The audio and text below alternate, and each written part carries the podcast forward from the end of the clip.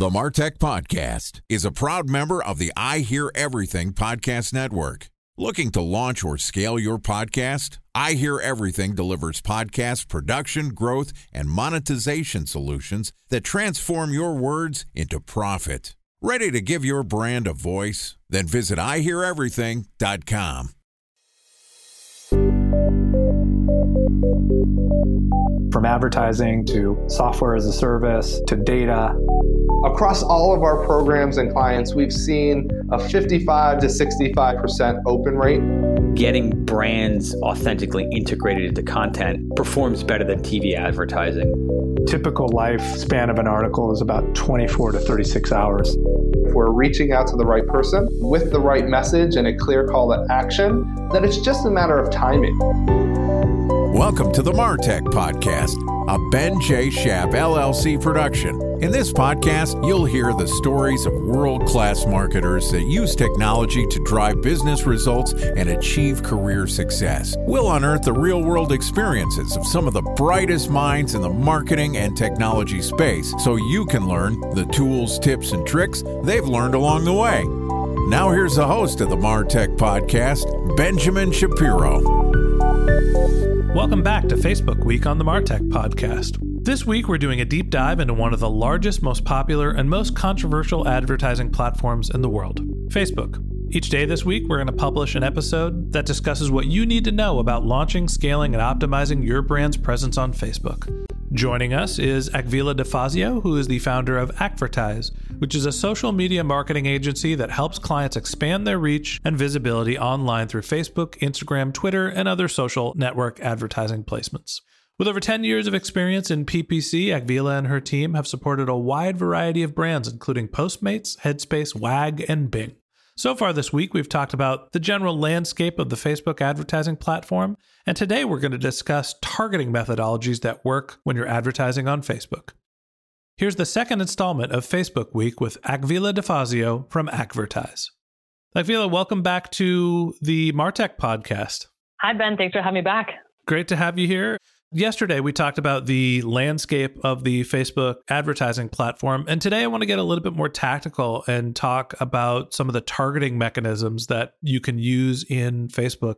There's a million different ways to apply pixels, and there's a ton of data that's still available on the Facebook platform. When you're sitting down with a new client and you're trying to figure out how to build an audience, what are some of the targeting methodologies that you think of first? Typically, when we start off with new clients, we create an audience doc where we put together the different types of personas and the interests and the behaviors that go along with it. And we double check that they're available in Facebook's targeting or Instagram since they're the same platform. And we determine from there which ones are priority for our initial round of campaigns that we're going to be launching and also come up with a variety of lookalikes. And if you're familiar with lookalikes, they are, you can import an audience say maybe your customers or your leads or newsletter subscribers, and then create a lookalike list by the click of a button that will create an audience that is like those users in those email lists. And those are very, very effective. So typically, if we have any of those types of lists, then we will do that because they perform very well right out of the gate, and we'll test those out as well. Interesting. So, in my head, there's three ways to approach building a targeting audience one, you drop a pixel on your page and you start building an audience to retarget. And you're looking at people that are on Facebook and you're sort of feeding Facebook your website data to say, hey, go after these people that we know are engaged. The second is using your existing list. You mentioned this, taking your email list, uploading it, and saying, These are people that I want to find matches or building a lookalike audience against that. And then the third is trying to use Facebook to target new user groups. And that was really where you started was tell us about your customers. Let's build profile and see if we can build similar targeting to that. Do you find a difference in different scenarios where sometimes you want to start with someone's list and then build your lookalikes first, or is it always customer profiling first and then working your way into the other methodologies? Normally, when we're onboarding, we do ask if they have any email lists and if they are large enough to create lookalike audiences off of, which is at least 100 users on the email list. Then we will do that in combination with uh, particular new user acquisition audiences based on their industry or their user personas. So we'll try to do a combination of both But to go back to the pixel really quickly, even if you aren't ready to begin advertising on Facebook and Instagram, and you're still building your online presence up and getting your business in order digitally, put the pixel onto your website so you can start collecting all of that user data. And then once you're ready to advertise, you'll be steps ahead and already have some data to work with. Now, you used to be able to drop your pixel onto your website and start getting intelligence from Facebook about who was coming to your site. What is available now that Facebook has gone through the Cambridge Analytica data collection crises? Are you still able to get real insights about who's visiting your page through your pixel? Unfortunately, not as much as we used to. They got rid of that from their platform last year in Insights. There was so much more data in there in terms of credit card use versus education level and just household income based insights, which was very useful when strategizing who we're targeting next and how. And now it's pretty sparse of what remains there. So while we have some insights in terms of, you know, gender, age range, geographical location, and ad placements, there's not much more beyond that, unfortunately, at this time. So when you're building your targeting list initially, Facebook will tell you some basic things about who your audience is in terms of gender skews and age and, and even location. Time for a one minute break to hear from our presenting sponsor, Mutinex. In 1919, John Wanamaker said, Half the money I spend on advertising is wasted. I just don't know which half. Well, the advertising landscape has changed since then, and instead of reaching your audience on two channels, you're probably reaching them on 20. Turns out John didn't know how easy he had it. But that doesn't mean that you should give up on striving towards marketing effectiveness. No matter how complex your marketing strategy is, Mutinex Growth OS is the market mix modeling platform that measures the impact of marketing on your bottom line. Mutinex's market mix modeling platform calibrates your insights against the latest market conditions so you can make media and marketing investment decisions confidently and quickly. Ready to take your team from I think to I know? Then join brands like Samsung, ING, and Asahi who make better marketing decisions with Mutinex. Mutinex Growth OS. Your best decision starts here. To learn more about Mutinex, go to mutinex.co that's M U T I N E X dot co. Okay, here's the rest of today's interview.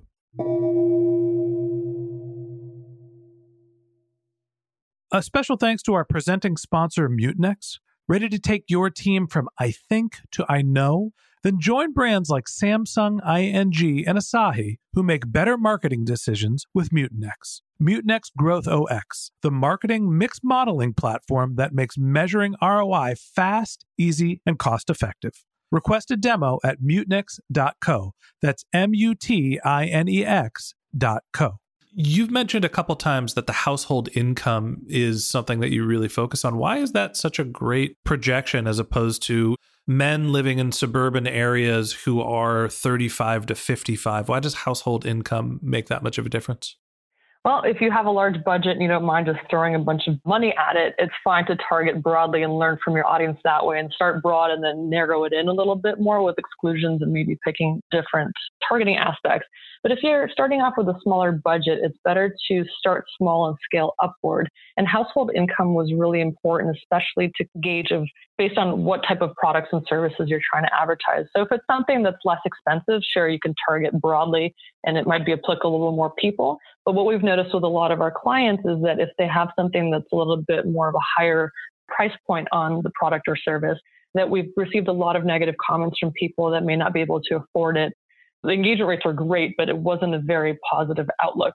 It affected some of our conversion rates. So if there's something much more expensive, that household income was very useful in targeting those people that could more likely become your customers and have a positive experience with your brand. So, talk me through since household income is so impactful, what are the buckets for household income? Is it 50,000 and below, 50 to 100, 100 to 200? What are the ranges? And generally, when you're looking and thinking about price points, how do you match those two together? As of last year, before they got rid of it, there were about seven or eight different household income ranges that went from zero to 30K, then up to 50K, 75K, 100. Then there were hundreds of thousands up, and then even a million plus. So there were those different brackets, but since those have gone away, as of yesterday, Facebook launched an alternative to this, which targets the top percentage per zip code. So say you're trying to target people in Los Angeles, you can now select the top 1%, 5%, 10, and up to 50%. And there's five different brackets, uh, the top earning household incomes in that geolocation. So what I'm hearing is if there's five groups, there's basically a million plus. There's a couple hundred thousand dollar household income group. There is the one to two hundred thousand dollar household income, and then there's probably two brackets that are below one hundred thousand dollars.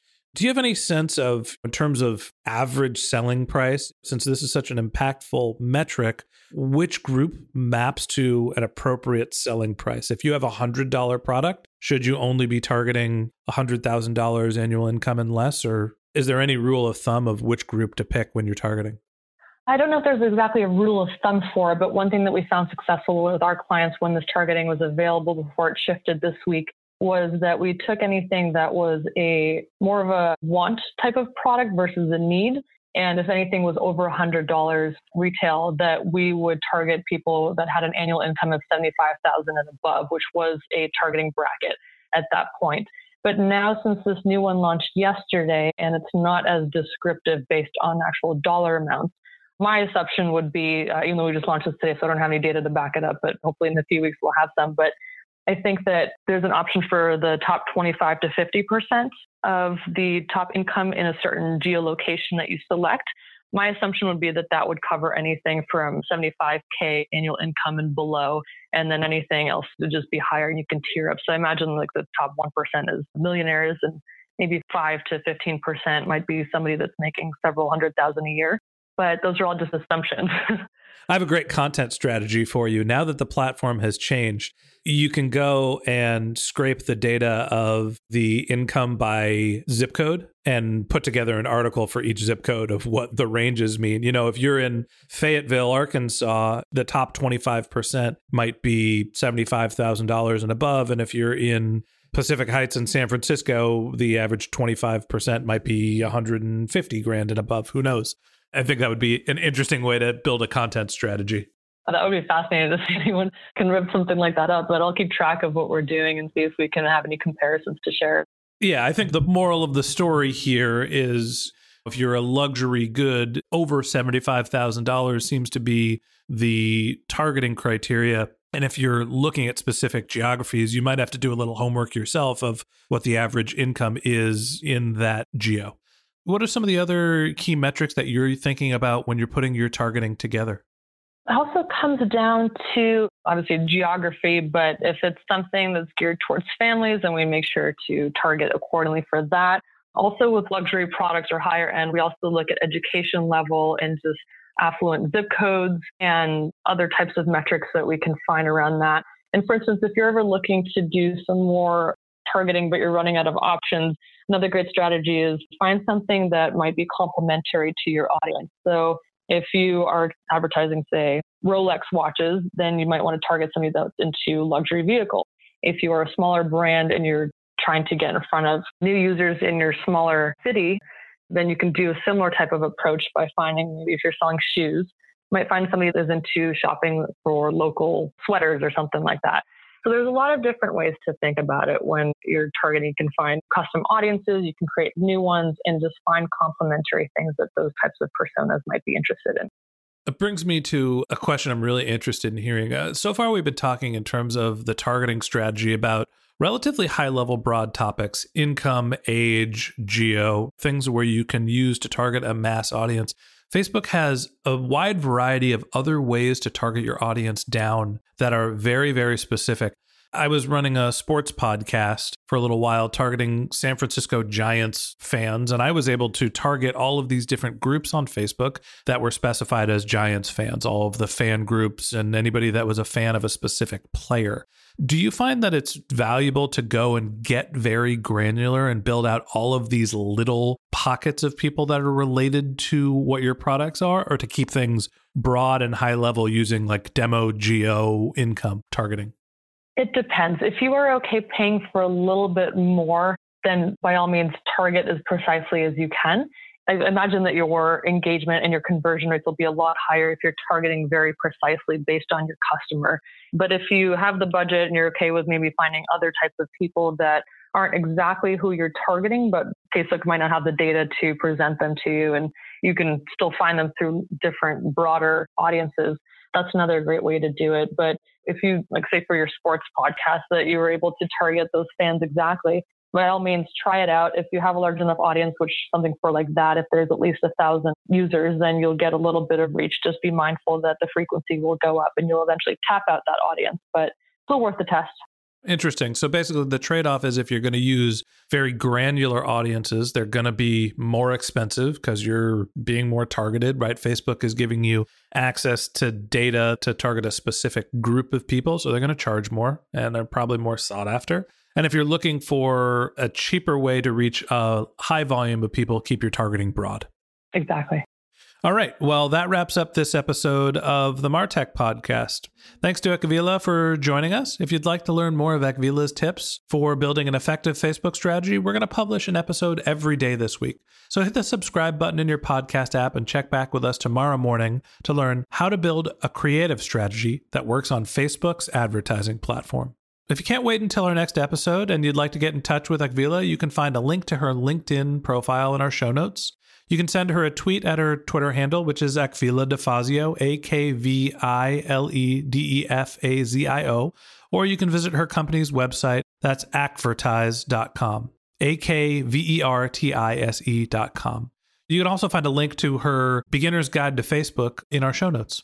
If you didn't have a chance to take notes while listening to this podcast, don't worry, we've got you covered. Just head over to martechpod.com where we have summaries and transcripts of all of our episodes. If you're a subscriber to the Martech podcast, thank you for being a member of our community. We always want to hear from you, so we built benjshap.com slash questions, where you could submit your questions, which we'll answer live on our show. Of course, you can always reach out on social media. My handle is benjshap on LinkedIn and Twitter. That's B-E-N-J-S-H-A-P. And if you haven't subscribed yet and you want a weekly stream of marketing and technology knowledge in your podcast feed, in addition to the rest of Facebook Week, we've got great episodes lined up for the rest of the month. So hit that subscribe button in your podcast app and we'll be back in your feed tomorrow morning. Okay, that's it for today, but until next time, my advice is to just focus on keeping your customers happy.